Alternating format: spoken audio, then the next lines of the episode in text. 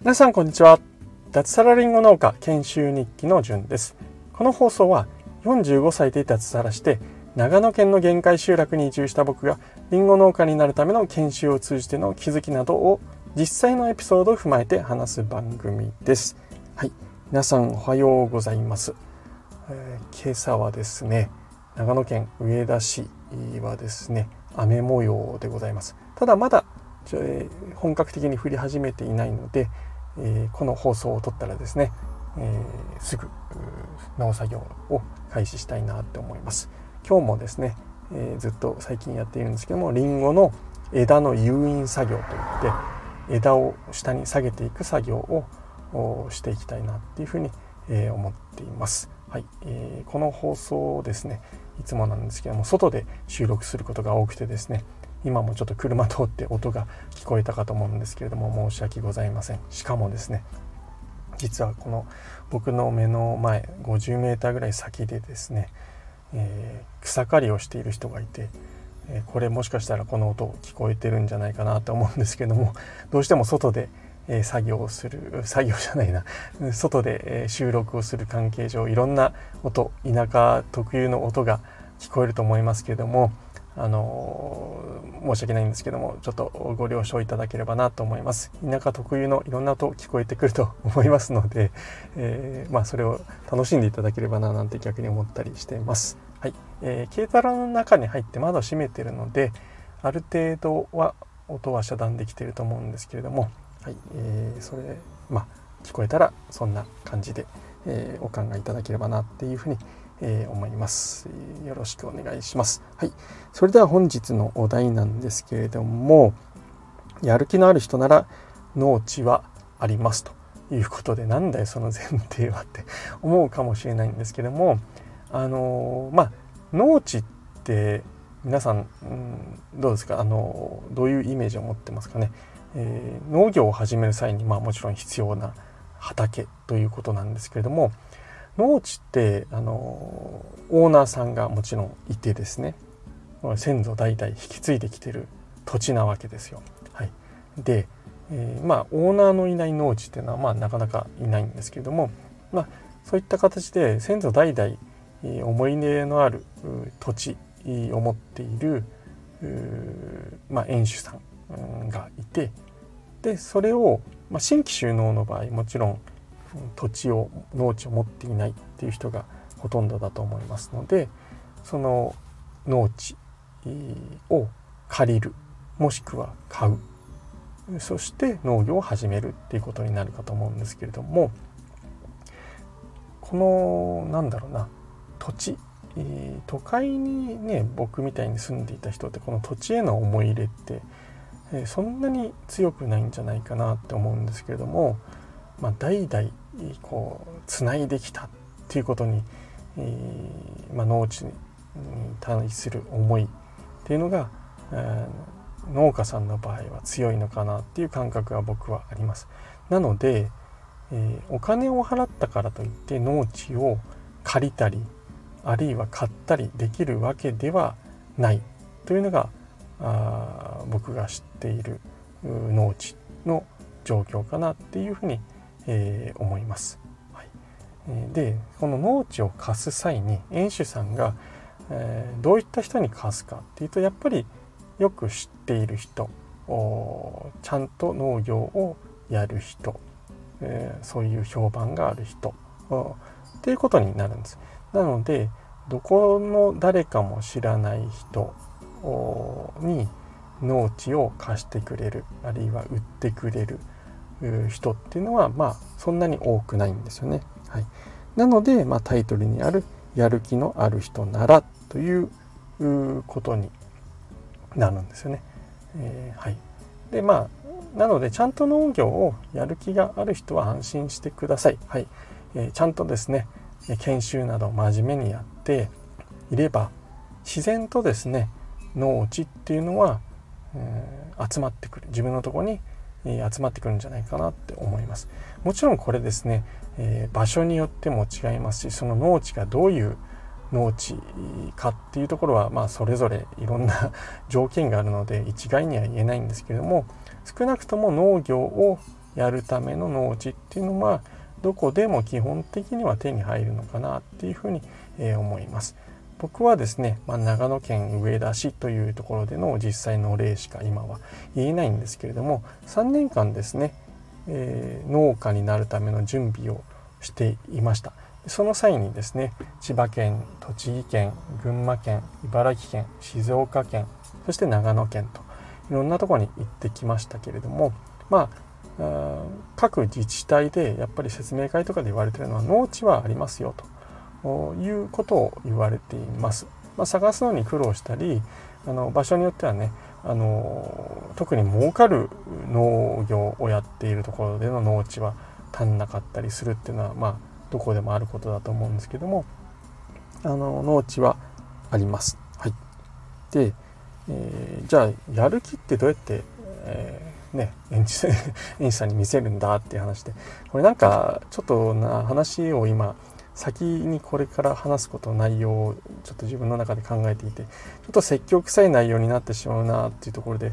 えー、なんかもっとフランクに行きたいなと思うんですけどやっぱり基本的なことなのでどうしてもこうフランクに軽く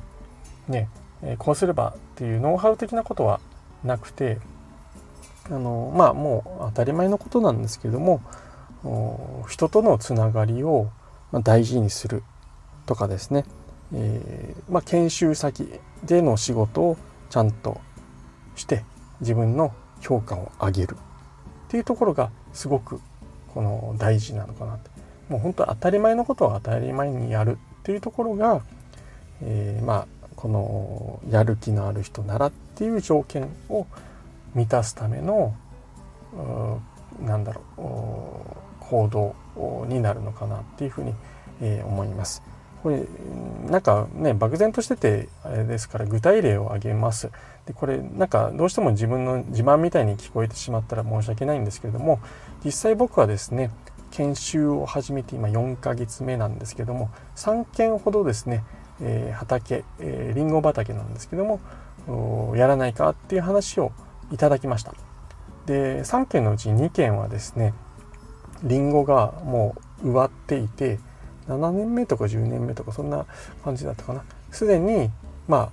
あなんだろう稼げる稼ぐことのできる農地りんご園です。なので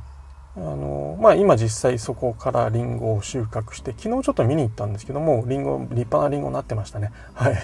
そこをやらないかっていうふうにお話をいただいてるんですね。でこれなんで僕に話が来たのかっていうところをちょっと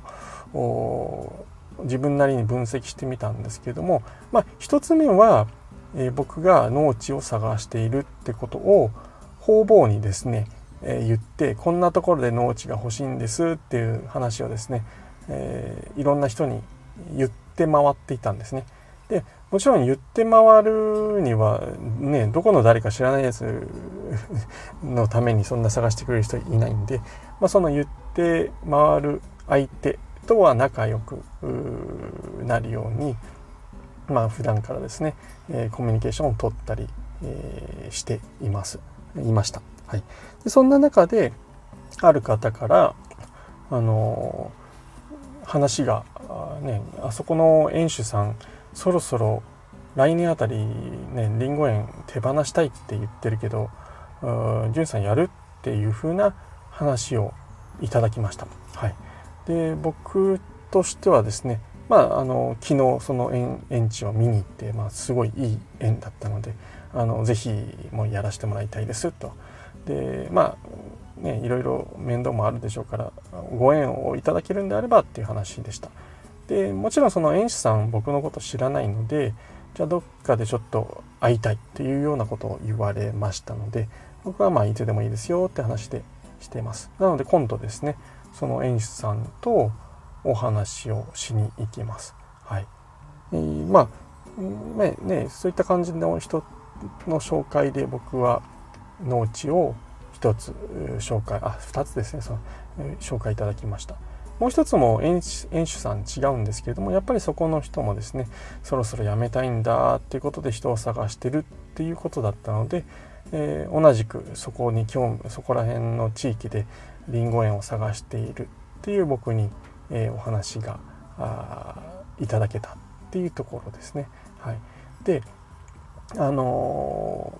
ー、これ言い方難しいんですよね。僕の他にもですね研修生の方っていっぱいいるし農地を探している人って、えー、少なくとも僕が知ってるだけで限りで、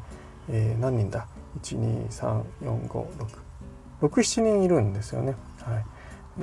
ー、でその中でなんで、えー、僕に話が来たのかなっていうところなんですけれども、まあ、先ほど言った通りその紹介してくれた人とはもう常日頃からコミュニケーションをとっていてその農地探してるっていうことだけじゃないですよね。もちろんそんなねあのくれくれ、えー、ばっか言ってる人にねそんな話は来ないんで普段からまあ、別のことでコミュニケーションをとってまあ畑寄ってですねちょっと立ち話したり、えー、するような関係です。えー、まあちょっとね忙しい時はちょっと挨拶する程度ですけど、えー、少し時間ある時なんかは畑によって、えー、今どうですか？調子どうですか？みたいな話をよくしている方でした。でその方からそういった話をいただけたっていうところでまああのそれが一つの理由かな。他のね、研修生さんもその方とはつながりがあるまあ去年のその研修の卒業生なのでつながりはあるんですけれども僕みたいに密にですね何度もこ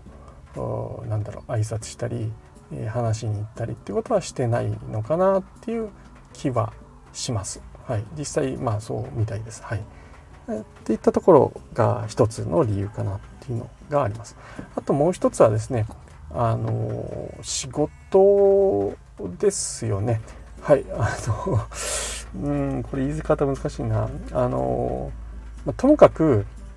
しっかりと与えられた仕事をやる真面目にやるでしっかり勉強する っていうところかなと思います。あの僕の仕事ぶりというのはあの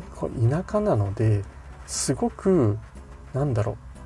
広がるんですよね。あの研修生はどうだ？この研修生はどうだ？なんて話が、えー、よく出るそうです。これ裏話で聞いたんですけれども、はい、なのであのね貸す方も同じ地域にいて同じ研修生が例えば6人いたら誰に貸したいとかっていう話が出てくるようなんですよね。はい、でまあその人とのつながり含めて、えー、なんですけれどもあじゃあねこの人が言うんだったらあの研修生間違いないだろうとかで他の人に聞いたら「あああの研修生真面目にちゃんとやってるよ」とかあいう話が簡単に伝わるっていうことを聞いてます。で幸いですねあの僕がちゃんと真面目に研修をやっていて今は最近はもう作業ずっと一人でやってるんですけどもなんかこう、ねあの作業を一人でも真面目にやってる様子もなんか見られているようです。はい。いつも畑にでなんかやってるよみたいな。まあたまに休憩しながらこうやってラジオ撮ったりしてるんで いいとこを見てもらってるのかなとは思うんですけども。はい、まあ、そんな感じでですねあのー、僕にお鉢が回ってきたのかなって思います。はい、えー、なのでちょっとつまらない結論なんですけれどもあの、農業をやりたい人はですね、えーと人とのつながりを大事にしてでかつ真面目にえ研修をする農業をやるっていうことをしていれば、まあ、自然とって言ったらちょっとそれは言い過ぎなんですけどそれをしながらかつちゃんとアピールをしてですね、えー、自分はここで真面目に骨をうずめるつもりで農業をやっていきたいんだってことをちゃんとアピールしていればですね農地っていうのは、まあ、集まってくるのかなっていうふうに、えー、僕は思いました。で実際、えー、長野県上田市、えー、東御市ではえ、そういった状況で僕のところに畑が今始めて研修始めて4ヶ月目で、え、来てます、はい、これからまだ1年と半年以上あるので、え、まあ、さらにそういったお話をいただけるんじゃないかなって思うんですけれども油断せずにですね、え1年半真面目にやって人とのつながりも大事にしつついい農地が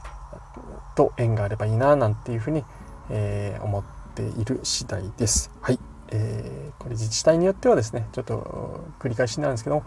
えー、まあ差異なんかはあるとは思うんですけども基本的にはあのどこも変わらないのかなっていうふうに思います。えー、園主さんとしては思い入れのある土地をしっかりとですね、えー、人とのコミュニケーションつながりを大事にしていて真面目に農業をやる人に貸したい売りたいって思ってると思いますのでそれをですね、えー、頭にの片隅にでも入れてですね、えー、農業を始めたい人はうん日頃のなんだろう行動をしていってもらえればいいのかなっていうふうに、えー、思います。はい、えー、以上ですねちょっと外が草刈り機の音が入ってるんじゃないかなって不安なんですけども後で聞き返してみますけどもその場合はご容赦ください。はい。それでは、え、本日の放送を終了いたします。最後まで聞いていただきましてありがとうございました。最後まで聞いたっていうことでいいねボタンを押していただけるとすごく嬉しいです。コメントもいつでも受け付けています。必ずですね、え、コメントを読んで、え、返信させていただきますのでえー、コメントもいただけると大変嬉しいです。はい、えー、本日の放送はここまでです。ではでは。